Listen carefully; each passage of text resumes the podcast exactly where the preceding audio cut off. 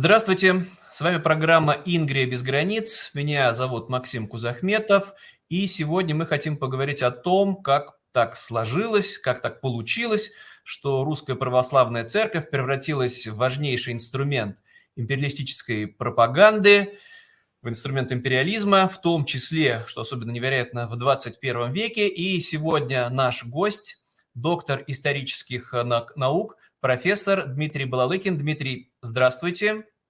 Здравствуйте, Максим. Спасибо, что пригласили. И хотелось бы вот первый вопрос, именно связанный и с темой сегодняшней программы, и непосредственно с вами, что очевидно, да, вы по рождению, по происхождению. Человек из православных традиций, из православной культуры, а тем не менее, насколько я знаю, обучались и в католических учебных заведениях, специализируетесь на этой тематике, и вот как это все совмещалось в вас, вот это вот происхождение из креп, из традиций, изучение как нам всем рассказывали, еретического католичества и дальше вот эволюция представлений о том, какая может быть религия, каково ее влияние на это, на все, ну и в проекте, соответственно, на вот российский империализм. Ну тогда вот для начала коротко о себе. Максим, спасибо. А, очень верно вы заметили по поводу традиции скрепа образования. Вы знаете, я а, привел бы исторический пример, а, который вот похожее звучание, возможно, имеет. Не секрет, что у нас, конечно, православная традиция, особенно московской, когда все желают друг друга э, там, в чем-то обвинить, и в XVI веке, и в XVII во время раскола страшного русской церкви. Самым страшным обвинением было это обвинение в папизме, в католичестве. И эта фраза «шибко умный», видать, католик тайный. Это у нас история имеет, конечно, большое происхождение историческое. Ну вот, например, был Богдан Хмельницкий такой. Да? Его часто вспоминают вот в этих печальных событиях войны. Богдан Хмельницкий мало кто знает, а в России давно этим никто не интересовался. Ведь он закончил э, иезуитский коллегиум. Был блестяще образованный человек, совсем не вот э, тот образ казака-выпивохи, лихого малограмотного, который нас принято изображать вот в кинематографии еще советской, да, э, и так далее. Э, блестяще образованный человек, он закончил Киево-Братское училище православное, это была прекрасная школа, Киево-Братскую школу. А, это был отличный, ну, по нынешним понятиям, вуз, да. А он закончил изюдский коллегиум, получил блестящее образование. Он говорил как минимум на пяти языках. А, помимо своего родного, сейчас принято называть на речи западно-русский язык, соответственно, великорусский, они немножко отличались в то время. Ну, татарский, турецкий, европейский языки, польский, само собой – заканчивая иезуитский коллегиум, он обязан был знать там итальянский или французский, либо оба, и все прочее. И наличие иезуитского коллегиума за плечами не мешало ему оставаться православным, и за православие воевать. И, э, собственно, в этом смысл-то был Переславской унии, ну, Переславской Рады, да, и дальнейшего э, договора, который, кстати, как многие тоже не знают, возможно, отнюдь не Рада, э, не в Раде был подписан, не во время этого заседания исторического, что там был все-навсего с московской Байен Бутурлин, а потом уже после Рады посольство э, Хмельницкого в главе с полковником Тетери отправляется в Москву, и там уже кто-то говорит 16 пунктов, в украинской историографии на 12 пунктов. Сложнейшая работа, она фактически межгосударственным договором по своей, по своей сути. И одновременно Хмельницкий торговался и с властями Речи Посполитой э, за место православия в, в общественной жизни, своего православия, да, за место, так сказать, со своей привилегией в том числе. По сути, существует это сделка казачьей старшины и привилегированной шляхты православной, а отнюдь не какое-то там такое глобальное народное движение. И так далее. Так что быть, э, иметь иезуитское образование, кстати, я тоже имею именно, именно образование иезуитское, спасибо, что вы об этом вспомнили, что Джорджтаунский университет США до сих пор из этой большой четверки, Гарвард, Принстон, Йейл, Джорджтаун, он до сих пор принадлежит обществу Иисуса, как тогда, когда в XVIII веке он был только основан.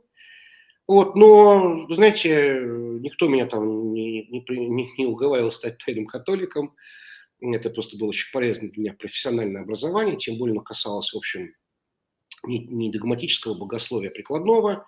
Это было связано с моими занятиями, моими занятиями биоэтикой.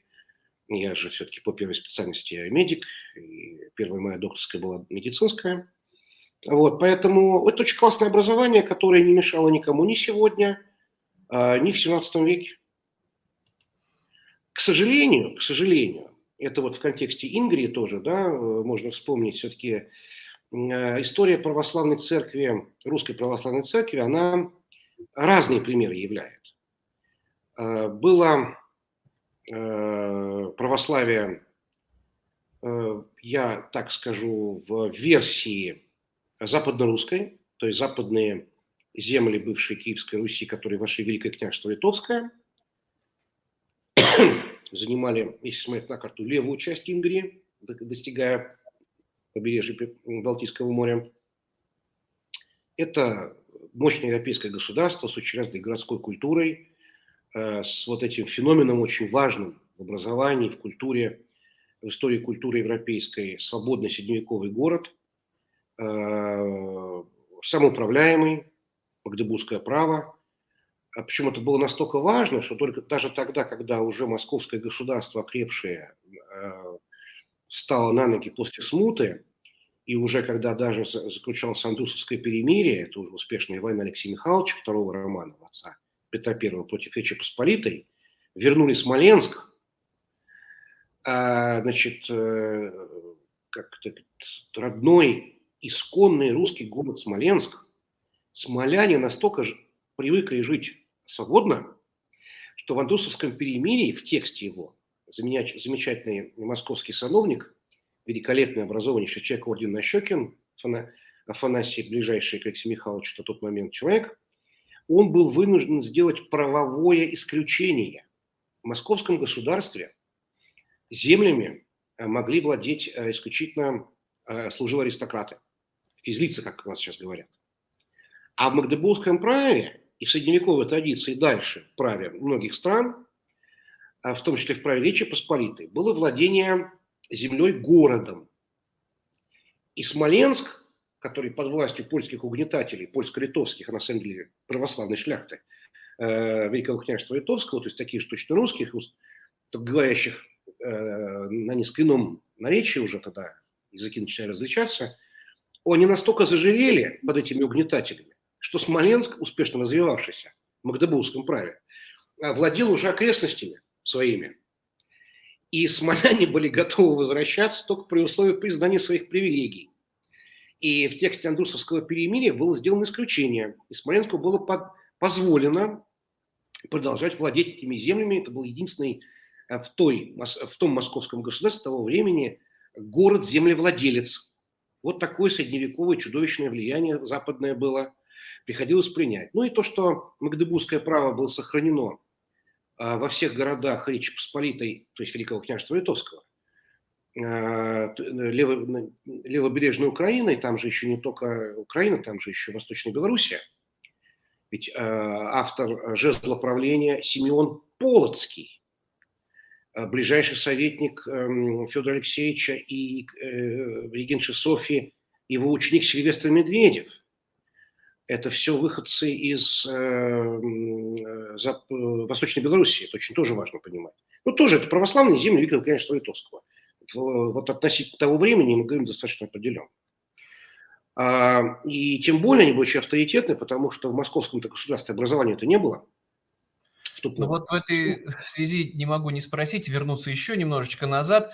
Смоляне-то, получается, договор даже заключали свой, можно сказать, федеративный с Москвой, но не извлекли опыт предшественников новгородцев, у которых тоже был вроде как договор с Москвой, который постепенно был превращен в ничто, Новгород был завоеван при Иване Грозном, уничтожен – население было либо убито, либо депортировано, город заселен заново. Но вот в нашем случае, как так можно было превратить э, церковь в инструмент империализма, это может показаться невероятным, но именно Ивану Грозному перечил, противился митрополит московский Филипп, возражал, не, не давал благословения на поход против Новгорода. И как же потом все-таки впоследствии так получилось, что православная церковь превратилась в самое что ни на есть – инструмент вот этого московитского империализма. Ну, я вот немножечко опять акценты смещаю. Рисковато, рисковато Максим, ставите вопрос. Ну, извольте.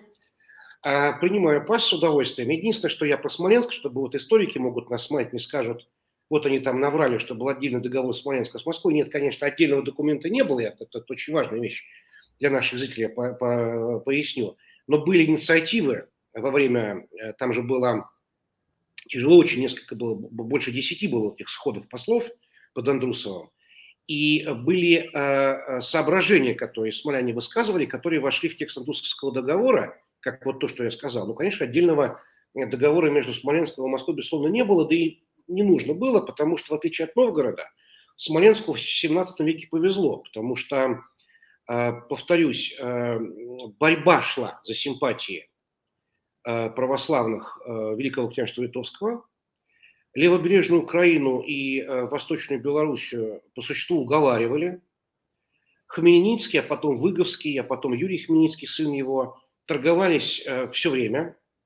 В московской историографии это говорят как измена Выговского, измена Хмельницкого. Это на самом деле москвоцентричный очень взгляд. Он имеет право на жизнь. Но есть другая точка зрения, что люди для себя выговаривали наилучшую форму государственного устройства. И напомню, что идея Выговского была э, двухстороннюю унию Литвы с Польшей превратить в трехстороннюю. Литва, северная часть, южная часть, эм, русское княжество он его называл, так было в тексте э, документа э, Выговского написано, и, соответственно, Польша. Что касается, что касается инструмента имперского влияния, вы знаете, я думаю, что оно было всегда оно было всегда, и тому есть богословские предпосылки очень серьезные. Дело в том, что э, со времен э, Восточно-Римской империи, чаще ее называют Византийской империей, что в общем, не совсем правильно, да, э, ведь существует как такой, знаете, краеугольный камень православного прикладного богословия в отношении церковно-государственных отношений. Это теория так называемой симфонии властей – эта теория утопическая совершенно. Я даже назвал бы ее хилиастической теорией, то есть разновидностью ереси. Это моя личная точка зрения, я вот публично эту точку зрения озвучиваю впервые. Она будет обоснована в моей вот новой книге, которую сейчас как раз я заканчиваю по заказу одного из немецких издательств, посвященной как раз вот церковно-государственным отношениям 17 века, расколу русской церкви и так далее. Вот эта теория, которая, знаете, это вот как э, в нашем, наши дни в 21 веке, как с коммунизмом сравнить, вот никогда не работала, всегда кровавая, всегда ни о чем и при этом страшно популярная. И на самом деле точно так же, как, например, э, там Феофан Прокопович или Стефан Еворский обосновывали для Петра Первого или Заблюдские верноподданнические значит, э, идею, значит, любую идею, которую хотел, синодальное, так синодальное управление там и так далее, раз обосновывают особым правом государя православного, помазанника Божия и так далее. Это сервильность, превращающаяся зачастую просто в раболепство, готовность оправдывать все, что угодно. Она, к сожалению, э, идет с нами в веках, увы. При этом это совершенно не является каким-то, знаете, особенным стигматом православия в целом я вот, насколько могу я понимать сегодняшнее состояние вот э, этой части богословия у румын, в сербской церкви, в греческих патриархатах восточных древних, а оно, конечно, прошло гораздо дальше. И давно уже теория симфонии, э, симфонии властей, она отнюдь не, э, сказать, не раз, она рассматривается уже как архаика полнейшая.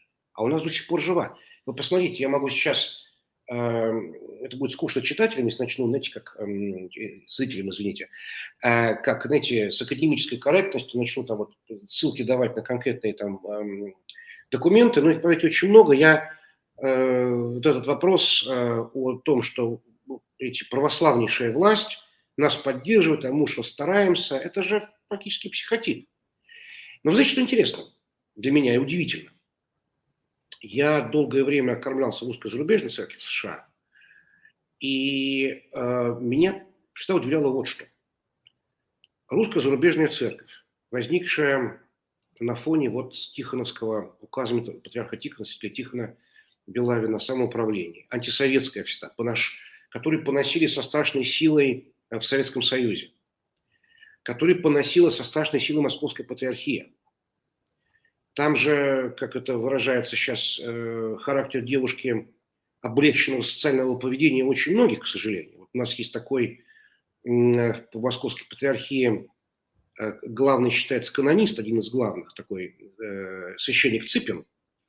Он сейчас прославился тем, как он жонглирует, бессмысленно совершенно, провокационно и подло, но жонглирует эм, значит, эм, доктринами из древнего канонического права, решениями Тульского собора некоторые там и так далее, оправдывая вот сегодняшние возмутительные совершенно церковные суды над священниками, которые э, ну, отказываются значит, молиться о победе в войне, а предпочитают молиться о мире, как подобает христианам.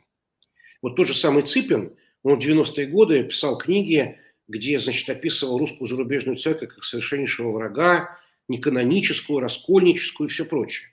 Как только политика сменилась, Путин проявил инициативу, проявил инициативу э, воссоединения церквей, э, митрополит Лавр покойный, я его неплохо знал, с Алексеем Первым поладили, э, подписание акта в воссоединении церквей в храме Христа Спасителя в 2008 году я там присутствовал, имел честь. А тут же, значит, канонист Ципин перестал считать русскую зарубежную церковь раскольнической. Зато вот сейчас у нас, значит, каноны Тульского собора нужны для того, чтобы осудить христианскую позицию христианского пастыря. Того же самого Иоанна Коваля, того же отца, Иоанна Бурдина и так далее. Это свинство продолжается. Но, к сожалению, к сожалению, в русской зарубежной церкви мы видим то же самое. То же самое. Голосов... Э, я вот вижу это в связи, понимаете, какая штука. Как ученый вижу это в связи я не вижу отдельно голосов, оправдывающих войну. Они есть и звучат очень ярко. При том, что если люди в России, священнослужители в России рискуют, то священнослужители и клир русской зарубежной церкви не рискуют ничем. У них в карманах американские, немецкие, да какие угодно, британские паспорты, они там граждане. Их никто не может заставить, их никто не посадит в тюрьму. Но они, понимаете, оправдывают, они, понимаете, поддерживают. Это же ужасно. Ну вот это все а... по-своему удивительно, да. Простите, мы сейчас уже просто шагнули в 20 век, ведь и ранние Романовы сталкивались э, с упрямством иерархов православной церкви, особенно в эпоху раскола. Алексей Михайлович должен был достаточно осторожно и даже коварно действовать. Петр I вообще упразднил патриархию, чтобы у него не было проблем. А потом, это тоже, мне кажется, многим э, нашим соотечественникам даже неизвестно и непонятно, что в 17 году, когда свергли династию Романовых, когда Николай II отрекся от трона, помазанник Божий, сколько было крестных ходов, сколько было храмов, и тут же забыли, тут же исключили его имя из упоминания, тут же иерархии еще в Петербурге, в Синоде объявили, свершилась воля Божья и занялись восстановлением патриаршества. То есть никто не вышел вот из этих вот клириков на многотысячные крестные ходы, верните нам императора, верните нам царя, кто вы такие, временное правительство, самозванцы, не знали. И как же так получилось, что после вдруг вот этого всплеска вспомнили, да, о том, что церковь сама по себе а государь сам по себе. И вот в 21 веке мы опять пришли вот то, к чему вы говорите, что русская зарубежная православная церковь, не имеющая, казалось бы, вообще ничего общего с московской патриархией десятилетия, все равно остается вот этой вот частью скрепной такой вот империи, которая будет оправдывать любые злодейства, лишь бы империя землицей прирастала. Согласен с вами с точки зрения констатации. Это факты совершенно. Но у меня объяснение академическое, оно может быть не очень популярно, но я считаю, что э, плохая философия, плохое богословие порождает э, плохую поведенческую этику или неверную поведенческую этику. Э, понимаете, какая вещь? Э, в архаике замерли. В архаике замерли, существуем э, ментально, академически, в идеях, ну вот, максимум конца XIX века. Вот этот разбор я могу называть целый ряд фамилий известнейших прекрасных русских историков церкви. Э, Каптерев, Зазыкин, э, Голубинский, э, Карташов. Карташов, кстати, был министром исповеданий во временном правительстве. Это академическая школа, которая расцвела в конце 19-го, начале 20 века. Ее не было до того, ее не было после. Она вот произвела некие, некие методические Э, вот разработки, да, выражусь языком академическим. В ту пору был, э, в том числе очень много было исследований истории раскола, И вот э, на тот момент э, э, остановились на дискуссиях вокруг вот этой проблемы священства и царства. Это было органично, поскольку проблема теории, э, проблема симфонии властей, теории симфонии властей, это вот, начиная с Юстиниана, вся история восточного православия. Но к тому моменту, когда другие православные страны становились, во-первых, республиками,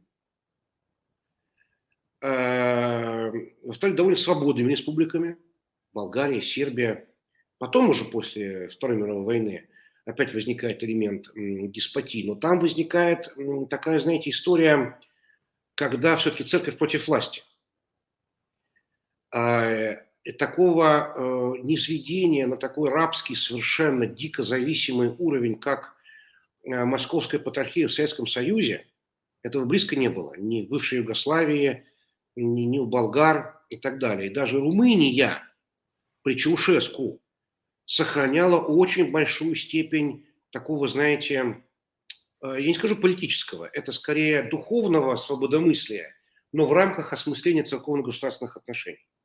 Там очень интересное богословие современное есть. В России нет. Причем, ведь что интересно, а, вот вы упомянули 17-й э, год, да, когда э, февральская революция, произошла, или еще беспорядки только в Петрограде шли, еще неизвестно, чем кончилось, а действительно уже побежали там в здании Синода снимать портреты государя. И что интересно, я много общался с представителями, потомками уже той волны иммиграции.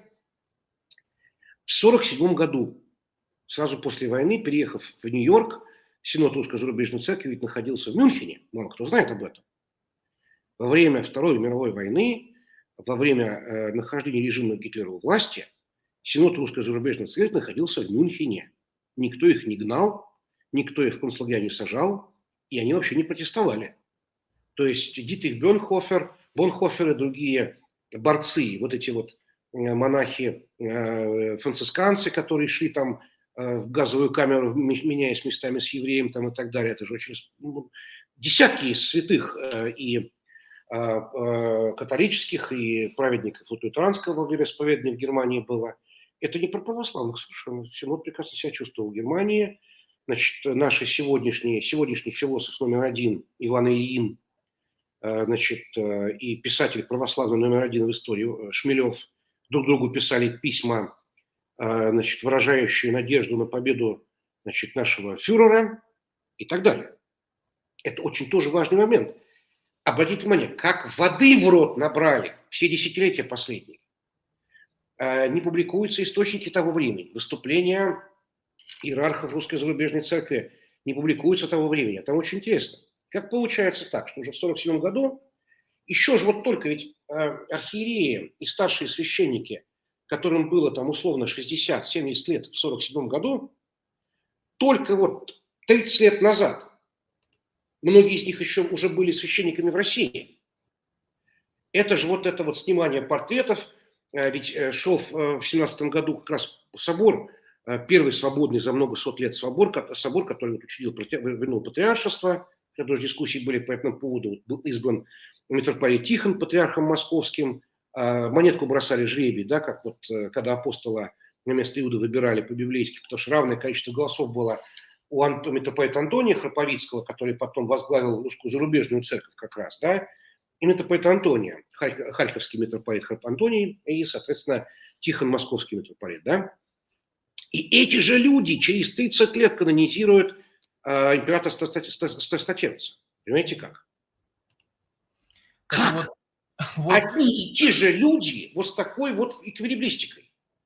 Вот э, опять хочется чуть-чуть глубже в это во все погрузиться, потому что, ладно бы, если бы большевики относились к православной церкви созерцательно, отделили церковь от государства и все, но ведь начались, ну, называется, гонения, а в реальности это страшный террор с убийствами, с расправами над тысячами клириков и не только иерархов, а и простых монахов, с закрытием, уничтожением, с разрушением монастырей, и это все опять чьими руками осуществлялось? чекистов НКВД, и теперь у власти чекист Путин, он регулярно это слово употребляет, мы там наследники чекистов, Дзержинский, гордимся, и теперь вот эти же представители православной церкви, которые должны были бы его, как вот наследника, да, проклинать, или во всяком случае нерукопожатным считать, раболепно, раболепно перед ним опять преклоняются. Как такое может происходить именно в структуре вот этой вот э, церкви, которая больше всех пострадала, ну, наверное, из институтов, да, вот прежние, прежние империи,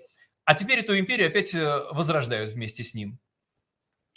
Безусловно, с вами согласен, иначе как э, совершеннейшее разложение и полное падение нравов, это нельзя характеризовать абсолютно ни с какого конца. Но смотрите, какая вещь интересная. А, опять переобуваются же в воздухе на ходу. То есть эм, у меня, как христианина, да, э, вот, э, ну, я не знаю, как совесть их выдерживает.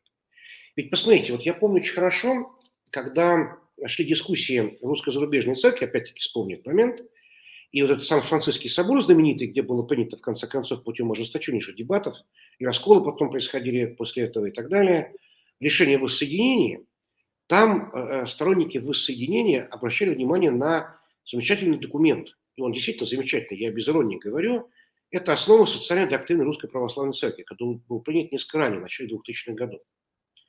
Документ был, безусловно, прорывный. Кто был его инициатором? Это поэт Кирилл, тогдашний руководитель УВЦС, отдел внешнецерковных сношений. Значит, все его ближайшие люди сегодня, тот же самый отец, отец Николай Балашов, там ряд других, э, тогда писали этот документ. В частности, вот у меня, по моей специальности, да, э, биоэтика, там, например, есть определенные вопросы к разделу, которым именно занимался, вот, по, как мне известно, да, в редакционной коллегии, упомянутый мной э, отец Николай, там, по, там, по вопросам медицинской этики, там, что принимается, не принимается, эксокорпоральное плодотворение, аборт, то есть это, даже в таких деталях технологически был замечательный документ. Там же четко совершенно сказано, если власть начинает себя вести, я не цитирую, я вольно пересказываю, не, неприемлемо себя с точки зрения христианских идеалов, русская православная церковь оставляет за собой право на социальный протест. Как это звучало тогда потрясающе. Вот же новое, новое поколение священников и так далее, архиереев, вот они замечательные какие. А превратилось бог знает что. То есть письма упомянутые мной Ильина и Шмелева, они ну, отдыхают, когда мы сегодняшние проповеди патриарха Кирилла смотрим и там каких-нибудь других там архиереев эм, особо активных в этом плане. То, что говорит там тот же самый священник Ткачев, э, сам львовянин, потом киевлянин, вот это вот речи про благословение там этих ракет, снарядов, это безумие. Это не христиане, вот мы должны себе это сказать, ребята – мы не говорим о том, что там христианская церковь, права, это не христианская церковь. Там нет дискуссий, прав или не прав. Такое бывает, умопомрачение бывает, бывает впадение в полную бессовестность, бывало в истории церкви впадение в полную ересь. И это не значит, что нет шанса на покаяние и дальнейшее исправление. Но мы должны поставить вопрос очень четко об этом. И тем более, когда мы находимся вне России, свободных странах, мы можем об этом говорить, но мы обязаны об этом говорить. И мы должны, мне кажется, наш христианский долг обратиться к нашей иерархии сегодня. И напомнить, ребята, если, есть ли шанс на какой-то, это слово-то всех пугает, да, я это ничего страшного не вижу, на новый раскол для того, чтобы внутри из этого православия, из молодого поколения клириков кто-то посмел возразить, что как вы можете быть за войну, это же против всех христианских ценностей, против всех заповедей, против священного правила «не убий», поэтому мы вот не хотим иметь с вами ничего общего, уходим в скиты, или уезжаем за границу, там э, будем в безопасности и создаем новую православную церковь. В конце концов, лютеранство, да, кальвинизм, это же и был раскол католической церкви, а потом, э, ну, прошли сотни лет, и, кстати, не возникло какой-то единой организации, совершенно разные структуры, но западная церковь через это прошла.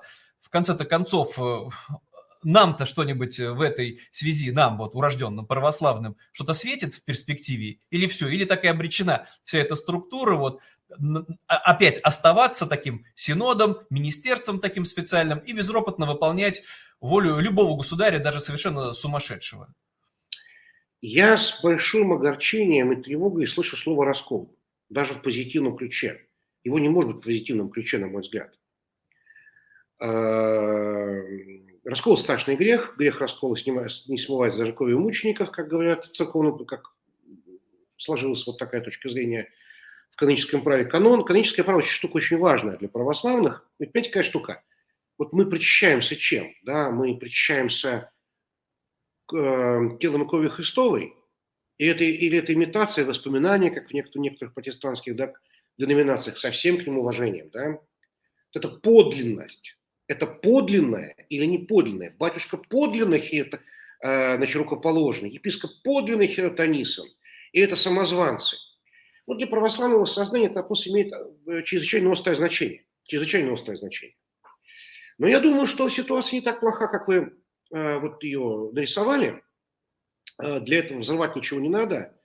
Во-первых, существует сегодня, слава богу, на мой взгляд, слава богу, кому-то кто-то будет меня за это ругать, очень у нас у всех православных сегодня неплохой э, патриарх Константинопольский, Варфоломей. Я думаю, что он поставил вопрос очень четко и ясно.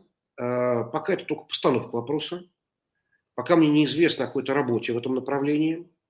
Но в прошлом году там был вот, э, такой очень важный э, межрелигиозный диалог в Абу-Даби, большой, очень большая конференция. И там Вселенский Патриарх сформулировал следующую вещь, предварительно. А, как мнение свое, архипасторское мнение очень важное, он назвал а, сегодняшнюю позицию Русской Православной Церкви и на Московской Патриархии. Давайте вот мы тоже со слова «русская православная церковь» переключимся, может быть, на другой канонический термин – Московская Патриархия.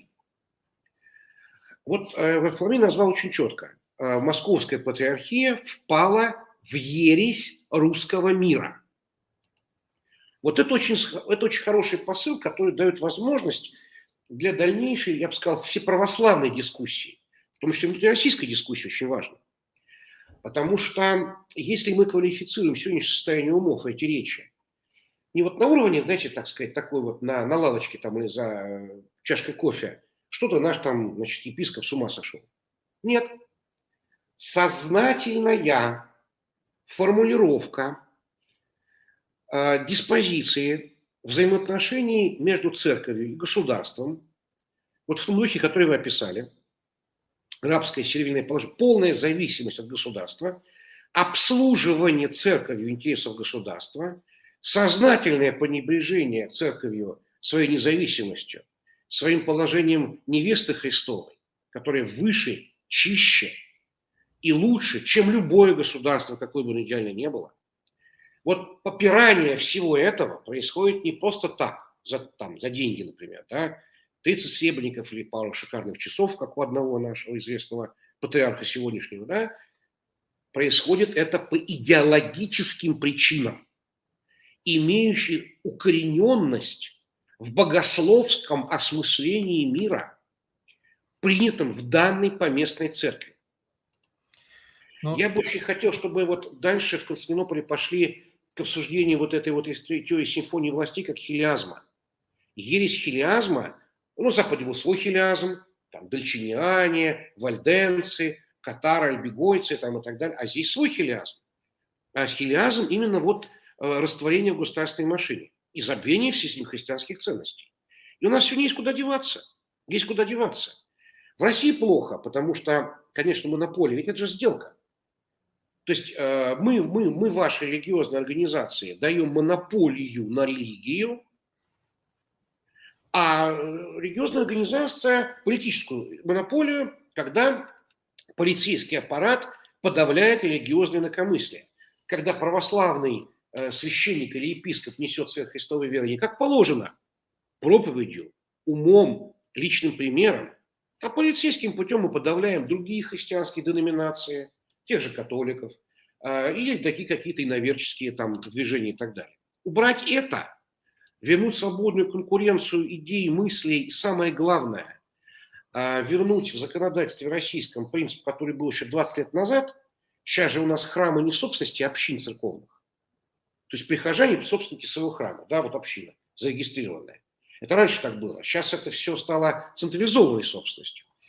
И я думаю, что дело, дело, дело пойдет. А за, рубеж, за рубежом, те, кто оказался, вот как мы с вами, у нас нет никаких абсолютно сдерживающих нас обстоятельств, которые мешали бы нам это осмысливать и предлагать готовые решения. Время же пойдет для этих готовых решений. И этим готовым решением, конечно, будет суровейшее, суровейшее осуждение сегодняшнего состояния э, вот, э, русской поместной церкви, московского патриархата, как, э, безусловно, впавшего в некое э, духовное тяжелое заблуждение. Причем здесь штука давайте, какая? Мы да, не русская давайте. церковь. Да, извините, да, Максим. Просто заканчивается наше время, как-то резюмировать вот э, на оптимистической, конечно, хотелось бы ноте, чтобы дожили мы и до того, чтобы обнов... реально обновилась православная церковь, а не только лицемерно, чтобы мы дожили и до покаяния, в том числе ее представителей, за потворствование преступлений путинского режима, и пусть это будет с помощью Константинопольского патриархата или изнутри, но чтобы все это произошло, вот хотелось бы, еще раз напомню, сегодня у нас в гостях был Дмитрий Балалыкин, доктор исторических наук, мы говорили о том, как православная церковь стала инструментом московского империализма. Ну так вот, про оптимистическую ноту, что есть все-таки шанс все это как-то изменить. Конечно, есть, безусловно. А, Дух Святой живет где хочет – Господь милостив, и Он нас не оставит.